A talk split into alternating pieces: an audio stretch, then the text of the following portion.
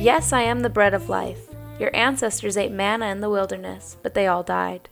Anyone who eats the bread from heaven, however, will never die. I am the living bread that came down from heaven. Anyone who eats this bread will live forever. And this bread, which I will offer so the world may live, is my flesh. Then the people began arguing with each other about what he meant. How can this man give us his flesh to eat? They asked. Let's get right to the point. We can never be fully satisfied with the miracles, no matter how great. The only full satisfaction we will obtain comes from our relationship with the Lord. And if we have that, we have all that we need.